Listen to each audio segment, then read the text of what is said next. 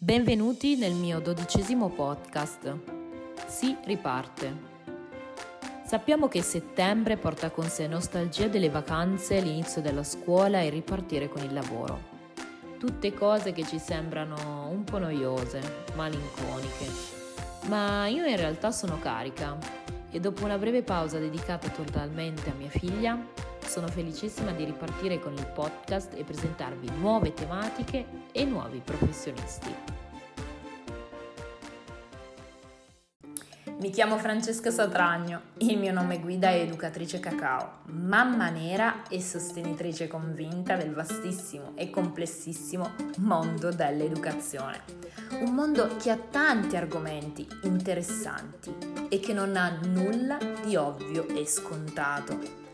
E se quello che ti dico nei miei podcast ti suscita simpatia, fantastico! Ascoltami, ti terrò compagnia.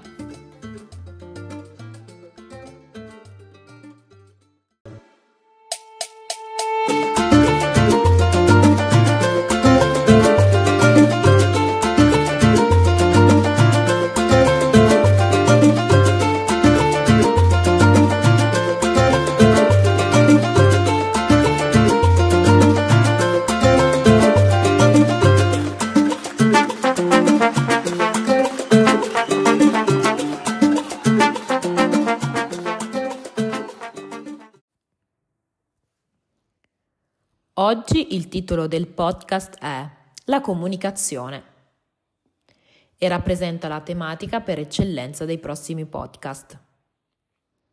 L'ospite che ci spiegherà l'importanza e alcune sfaccettature che riguardano la comunicazione è la psicologa e psicoterapeuta Eleonora Rinaldi.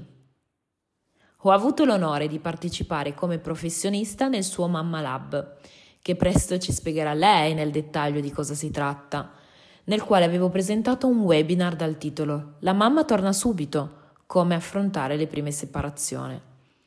Un incontro a tema ambientamento e direi che si sposa benissimo in questo periodo in cui si riparte. Vi invito a scrivermi nel caso in cui aveste il piacere di avere il video per intero e le slide. Fui veramente fiera e soddisfatta di aver partecipato all'incontro.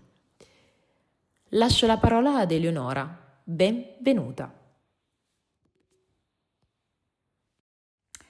Um, buongiorno a tutti, grazie Francesca per questo uh, meraviglioso invito.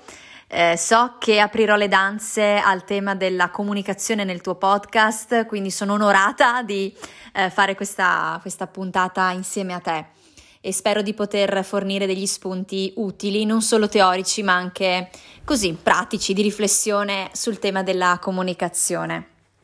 Allora, io eh, mi presento, mi chiamo Eleonora Rinaldi, sono una psicologa e psicoterapeuta e mm, diciamo che mi piace pensare di avere due anime professionali. Da un lato sono appunto una psicoterapeuta per adulti e adolescenti, e, ed è una professione che amo tantissimo, mi piace tantissimo soprattutto lavorare con i giovani perché mi, mi fanno uscire dalla mia zona di comfort, mi portano a riflettere insieme, eh, sono veramente magnifici, eh, anche se nelle loro difficoltà davvero mi piace molto questo, questo mestiere che faccio e lo faccio sia in presenza in studio in provincia di Udine sia online. Eh, la seconda anima professionale è quella legata alla psicologia perinatale. Eh, lo faccio da quando è nata mia figlia, ho iniziato a approfondire appunto da quattro anni a questa parte. Eh, la psicologia perinatale cos'è? È una branca della psicologia che si occupa eh, del momento in cui una coppia decide di avere un figlio fino a circa i due o tre anni di vita del bambino. E mm, nello specifico eh, mi occupo di maternità di eh, accompagnamento al parto eh, con tecniche di hypnobirthing, quindi lavoro sulla paura del parto, eh, sull'ansia e sulla gestione, no? sulle tecniche eh, di respirazione per il travaglio e il parto. E, mm, e, poi mi occupo del post, quindi della, delle neomamme fondamentalmente eh, ed è un'area questa che amo tantissimo, un'area molto calda per me e, ehm, ed è anche il punto in cui ci siamo incontrati di Francesca, no? all'interno del progetto, eh, del mio progetto del Mamma Lab, che è questo gruppo per mamme in gravidanza, ma soprattutto dedicato alle neomamme, in cui eh, non farle sentire sole, in cui farle sentire parte di un gruppo e fornire delle informazioni a carattere psicologico e emotivo che possano essere davvero, eh, mi auguro, utili eh, per, per le mamme. Eh, quindi questa, queste sono le mie due anime professionali. Mi occupo anche di sensibilizzazione e divulgazione, cosa che mi piace molto. Eh, fin da quando ho iniziato la mia diciamo, professione circa dieci anni fa, eh, prima avevo aperto una pagina Facebook e poi un blog che avevo chiamato, che esiste ancora, che si chiama Psicologia Quotidiana. Mi piace scrivere degli articoli su vari temi della psicologia. Eh, negli ultimi anni invece eh, per chi vuole cercarmi mi trova su Instagram come Eleonora Rinaldi psicologa eh, in cui mi occupo proprio di maternità e perinatalità eh, oppure su Facebook come Eleonora una psicologa per le mamme. Quindi questa, eh, questa sono io. Figurati Eleonora, grazie a te per aver accettato a partecipare al mio podcast. E partirei subito con la prima domanda, che apre le danze a questa tematica che riguarda tutti noi. Vorrei sapere la differenza tra comunicazione verbale, paraverbale e non verbale. In particolar modo vorrei sapere quanto queste tre sono importanti nel processo di comunicazione.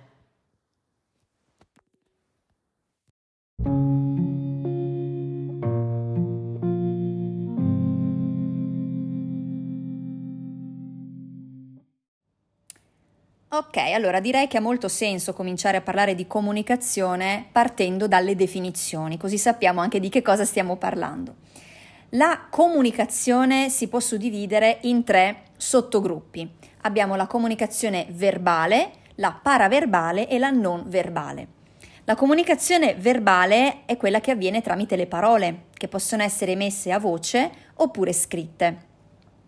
La comunicazione paraverbale è invece quella che declina il contenuto verbale secondo alcuni elementi. Quindi abbiamo ad esempio il volume della voce, c'è chi parla a tono molto basso e chi parla invece a tono molto più alto, no? Magari ci vengono già in mente delle persone mentre lo descrivo. Possiamo avere il tono di voce, il ritmo, ehm, l'energia che ci mettiamo, la cadenza anche il ritmo, no? ci sono persone che parlano molto lentamente a tono basso e persone che invece parlano molto velocemente con un tono alto. Quindi anche questo va ad arricchire, a contribuire il canale verbale principale. Infine abbiamo come terzo sottogruppo la comunicazione non verbale che è quella che avviene per mezzo, ad esempio, della postura, della gestualità, della mimica facciale, i movimenti delle braccia, quindi tutto ciò che avviene attraverso la corporeità. Um, in questo momento ho suddiviso questi tre in tre sottogruppi. È chiaro che nel momento in cui noi comunichiamo, questi tre si fondono tra di loro e vanno a contribuire a creare lo stile comunicativo tipico di ciascuna persona. Infatti ciascuno di noi ha un preciso eh, stile comunicativo. Quello che possiamo aggiungere è che, ad esempio, ehm, molti fraintendimenti avvengono via messaggio. Perché? Perché manca totalmente il canale paraverbale, il canale non verbale. Questi infatti arricchiscono tantissimo ehm, il canale principale. Nel momento in cui io comunico attraverso le parole e la voce, la mia espressione, la mia emozione traspare e quindi anche l'altra persona può cogliere questi segnali e interpretarli eh, in maniera un pochino più precisa. Chiaro che tramite messaggio tutto questo manca e quindi possiamo dare ehm, vita a vari fraintendimenti. Sì, concordo, direi che è un buon punto di partenza. Ma non dimentichiamoci però di sottolineare cosa voglia dire comunicare. Comunicare è un processo che può avvenire in più modi e a livelli differenti ed avviene mediante la trasmissione di informazioni per mezzo del linguaggio da un mittente, colui che esprime e comunica, ad un ricevente, colui che riceve il messaggio e lo decodifica al fine di uno scopo o meno. Quando si comunica, come hai detto tu Eleonora, si scambiano numerosi segnali, anche in contemporanea e talvolta discordanti Infatti, quando comunichiamo non si presta solo attenzione alle parole dell'interlocutore, ma appunto ci si concentra ehm, anche sulla comunicazione non verbale, quindi aspetti espressivi, posturali e comportamentali. Ti porto un breve esempio di me stessa che spero possa far immedesimare i nostri ascoltatori.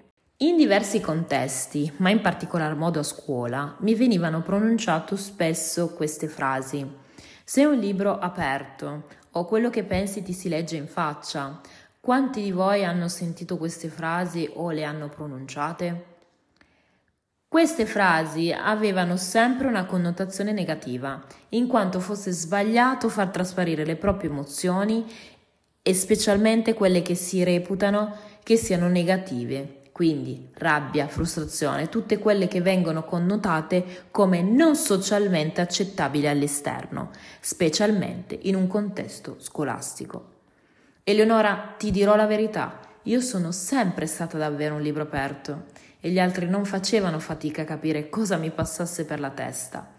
E ad oggi ti dirò che va bene così, perché la mia postura e soprattutto la mia mimica facciale parlava prima di quella verbale. A mio avviso, nascondere e reprimere le emozioni non è propriamente un bene per sé e per gli altri. Quando comunico, e parlo di me, della mia esperienza, se posso, cerco di essere diretta e sincera di esprimere il mio punto di vista con rispetto, ma cerco di validare l'emozione che provo senza nasconderla. Penso che a livello sociale si pensi che sia bravo chi è capace a nascondere e controllare o come spesso si dice abada le emozioni. In realtà ad oggi è fondamentale che si educhi a comunicare attraverso una sana alfabetizzazione emozionale, senza reprimere il nostro sentire e comunicarlo nel modo più appropriato nel rispetto per noi e per gli altri. Eleonora ti chiedo, quali sono i meccanismi emotivi e psicologici coinvolti quando un soggetto comunica?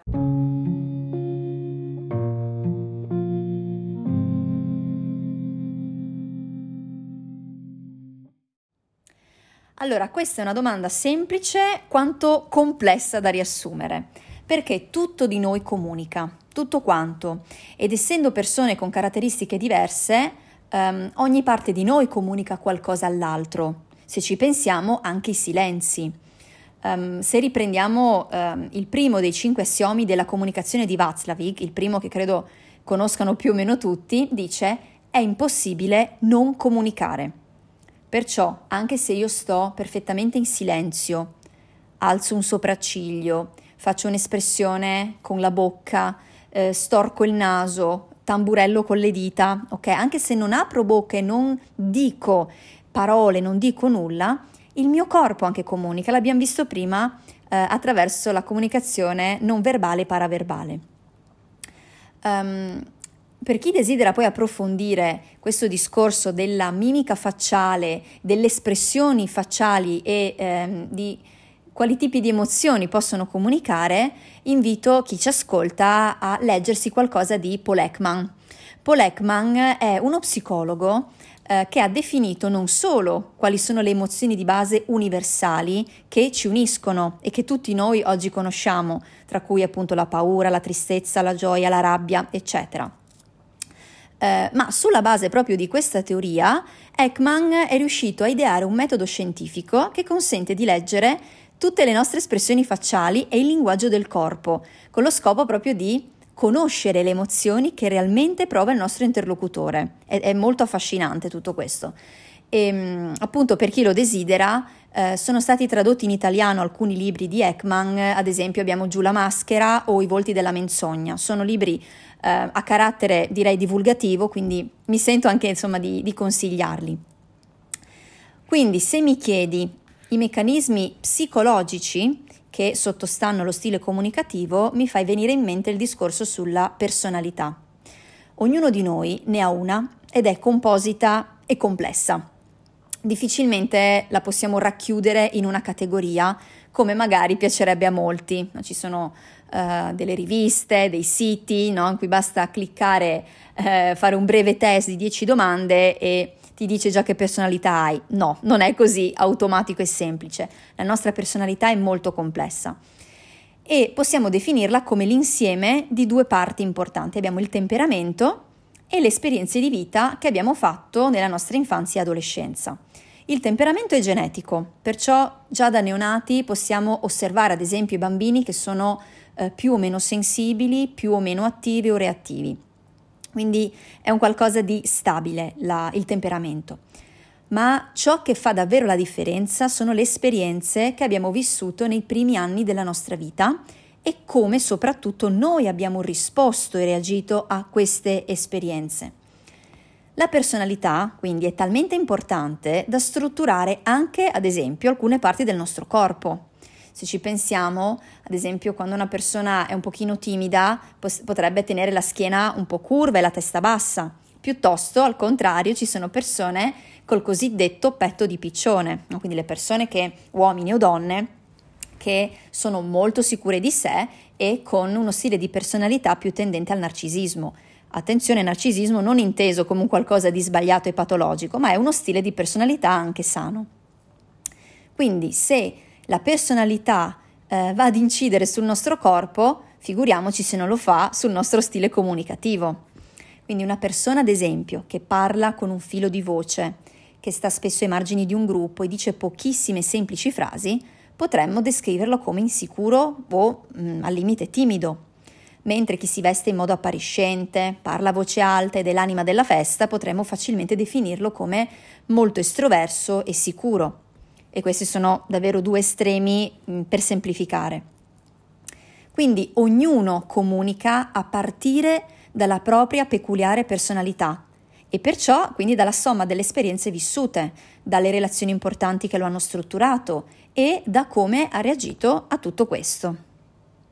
Sì, conosco bene quella bellissima frase e se ci rifletto su, davvero tutto di noi comunica. Comunichiamo anche quando scegliamo di non farlo. Magari scegliamo semplicemente di distenderci sul divano e fare nulla. Quella è comunicazione. Comunico che mi sto rilassando o annoiando o addirittura riposando. Sì, la nostra personalità è la parte più importante e più coinvolta nella comunicazione con gli altri. A volte proprio dalla comunicazione che percepiamo le personalità degli altri affini o non a noi e le selezioniamo e capiamo quali relazioni sostenibili da portare avanti, da curare, da coltivare e persino tutelare. Eleonora, tu hai parlato appunto che la nostra personalità e il nostro stile comunicativo dipende dalle nostre esperienze e quindi dal nostro vissuto, dal nostro passato e presente ovviamente. Per cui vorrei chiederti, è possibile comunicare senza riportare dietro con noi il nostro vissuto?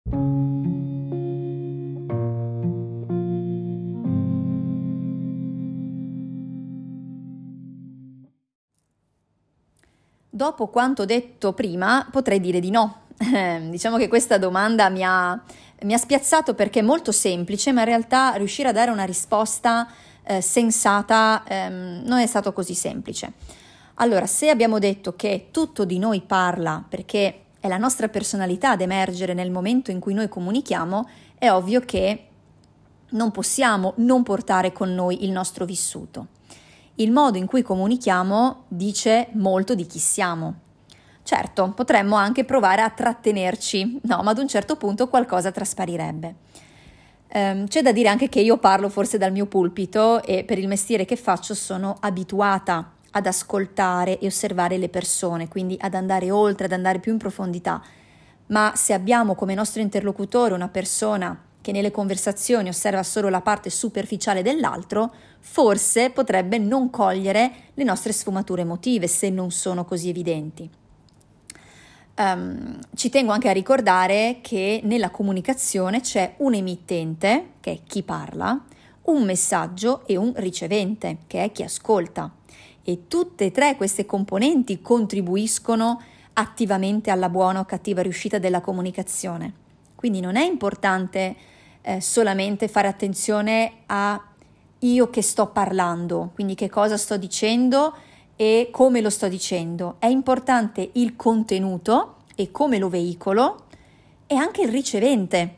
Quindi chi ascolta è davvero attento, è davvero pronto a capire, ad ascoltare ciò che sto dicendo oppure mi sta ascoltando in un modo distratto. Quindi se di fronte a noi abbiamo una persona, diciamo, un po' distratta, potrebbe anche non cogliere la nostra sfumatura emotiva. È anche vero che esiste una comunicazione di tipo informativo, in cui semplicemente descriviamo ciò che osserviamo. Potrei dire anche che possiamo definirla un po' più formale, quindi in cui non emergono particolari emozioni. Ma se parliamo di comunicazione classica, quella quotidiana, quella che ci porta um, ad interagire con gli altri ogni giorno nella vita, allora direi che no, non è possibile non portare con noi il nostro vissuto. Um, facciamo un esempio ecco, di comunicazione informativa per far capire anche la differenza con la comunicazione classica quotidiana. Ad esempio, eh, la comunicazione informativa punta a descrivere ciò che io sto notando. Quindi, ad esempio, potrei dire, eh, invento, ho visto che prima hai preso un gelato nella nuova gelateria. Punto. Non aggiungo nulla, non aggiungo emozioni, nulla, sto semplicemente descrivendo ciò che ho notato. Ma se io dicessi, ah, ho visto che prima hai preso un gelato al pistacchio nella nuova gelateria, com'era? Piacerebbe anche a me provarlo. Sto aggiungendo un'emozione, sto dicendo qualcosa in più, sto chiedendo all'altra persona di contribuire alla conversazione. Quindi questo, questa non è informativa, questa è proprio una comunicazione classica in cui emerge anche quello che a me piacerebbe sapere e chi sono io. Quindi capiamo che appunto per sottolineare ciò che si diceva prima non è possibile non portare con noi il nostro emo- il vissuto e le nostre emozioni. Questo può sembrare ovvio, ma mi è capitato più volte, ad esempio in terapia con alcuni pazienti, di lasciarli dubbiosi, se non proprio addirittura abbattuti da questa affermazione. Um, persone che magari eh, solitamente cercano in ogni modo possibile di nascondere le proprie insicurezze e le proprie emozioni agli altri. Quindi l'idea che se io mi trattengo, se io nascondo e mi controllo, allora l'altro non saprà che io sono in ansia, che io sono arrabbiato, che io sono triste.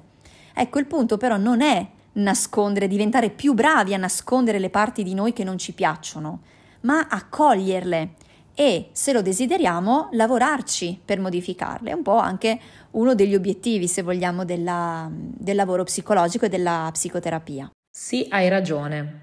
Non avevo messo in conto la comunicazione informativa, perché infatti non mette in risalto chissà quale caratteristica che riguarda il nostro vissuto. Hai proprio ragione. Però anche una semplice conversazione informativa può nel giro di pochi minuti coinvolgere me e la persona con cui sto parlando. Ti faccio un esempio. Mi è capitato qualche volta che mi chiedessero delle indicazioni stradali per raggiungere un posto a piedi. Io sono negata nel dare indicazioni, non perché non abbia il senso dell'orientamento, anzi, ma perché è una situazione che mi mette, anzi, mi metteva a disagio. Oggi molto meno. Nel momento in cui mi chiedevano informazioni, allora lì sì che parlava il mio vissuto, nel senso che usciva il timore di dare indicazioni sbagliate o farli perdere perché è successo un episodio del genere e io mi ero sentita così responsabile che appena si presentava l'occasione cercavo di evitarla. Oggi meno, molto meno. Quindi diciamo che il confine è molto sottile tra una semplice comunicazione informativa e una comunicazione classica che porta con sé del vissuto e del coinvolgimento. Eleonora, vorrei chiederti un'ultima domanda che si chiederà almeno all'80% delle persone in questo mondo. Ma come si comunica efficacemente? Ci racconti o ci porti degli esempi?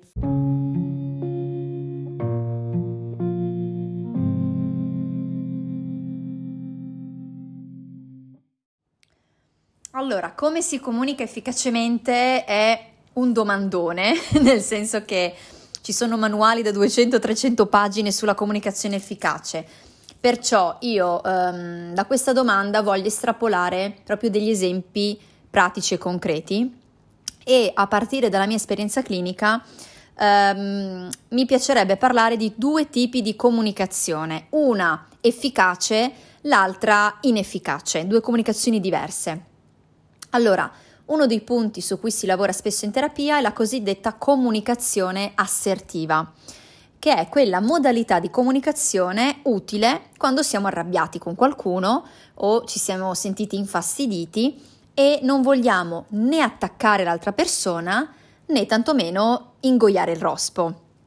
Infatti una delle difficoltà che spesso si incontra quando ci si sente mh, tesi, arrabbiati, è che eh, molte persone tendono a passivizzarsi, quindi a trattenersi, il cosiddetto ingoiare il rospo, oppure si tende ad attaccare, quindi a puntare il dito, alzare la voce e dire magari qualcosa che non si pensa realmente. Eh, è qui che ci viene in aiuto la comunicazione assertiva.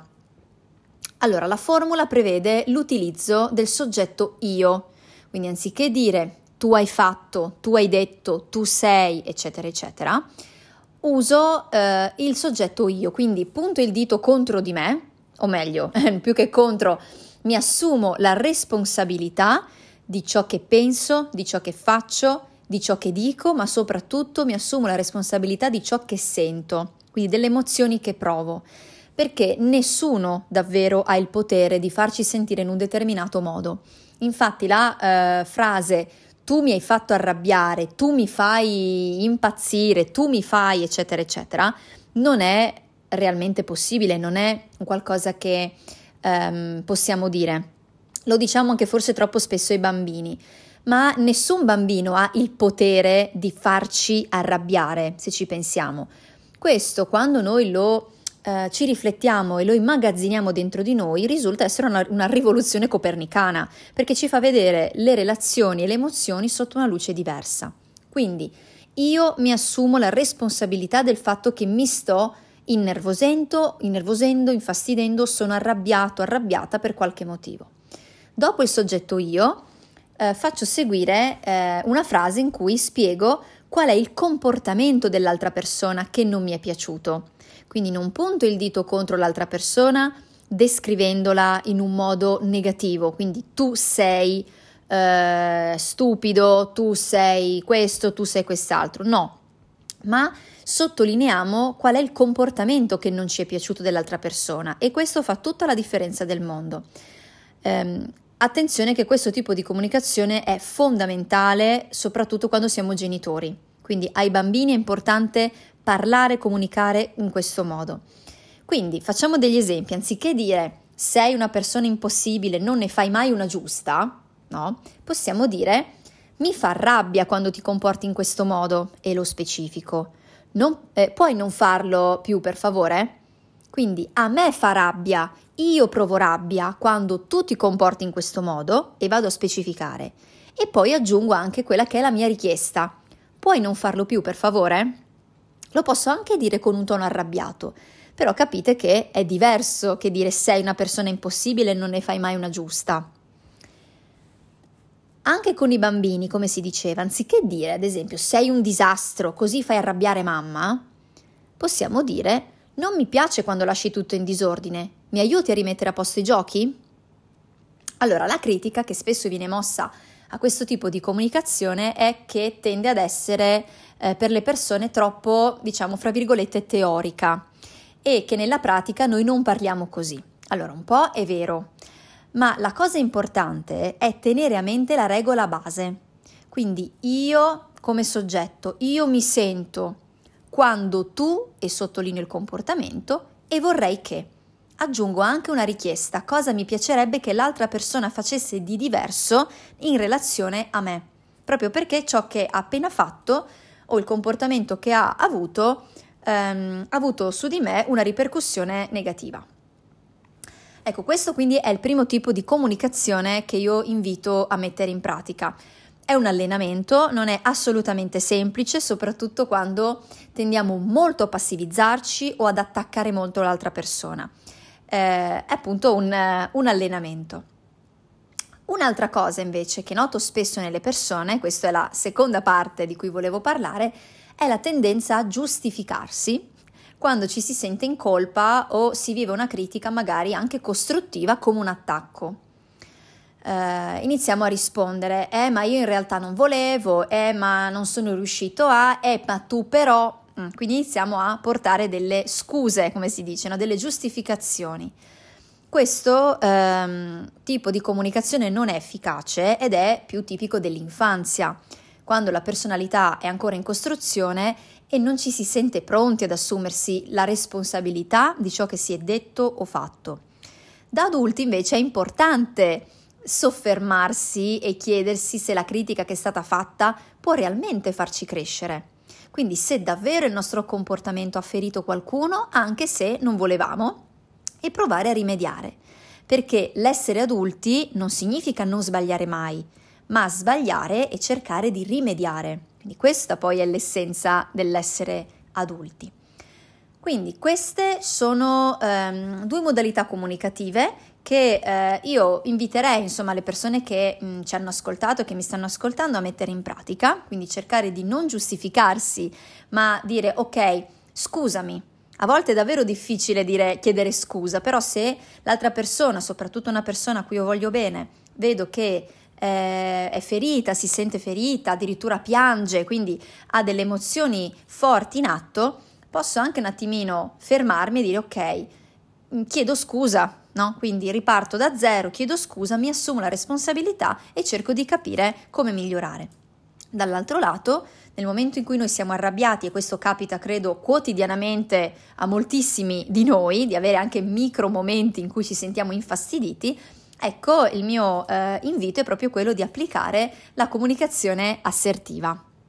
Grazie per aver suddiviso e mostrato la differenza tra comunicazione efficace e comunicazione inefficace. Bene, mi fa piacere che io faccio parte di quelli che quando comunicano un disappunto o vogliono risolvere un qualche conflittualità, soprattutto mi capita con mio marito, comunico in modo inefficace. Bene, buono sapersi. Grazie mille per questi tuoi saperi trasmessi a me e ai nostri ascoltatori. Cercherò di comunicare in modo più efficace e prendere spunto dai tuoi consigli. Grazie Eleonora per essere stata con noi. Quanto a noi, ci vediamo alla prossima puntata e con un nuovo professionista. A presto! Seguimi in questo percorso di podcast, ti illuminerò la strada. E se mi volessi scrivere o contattare, mi trovi su Instagram, chiocciolina educatrice.cacao. Ti aspetto!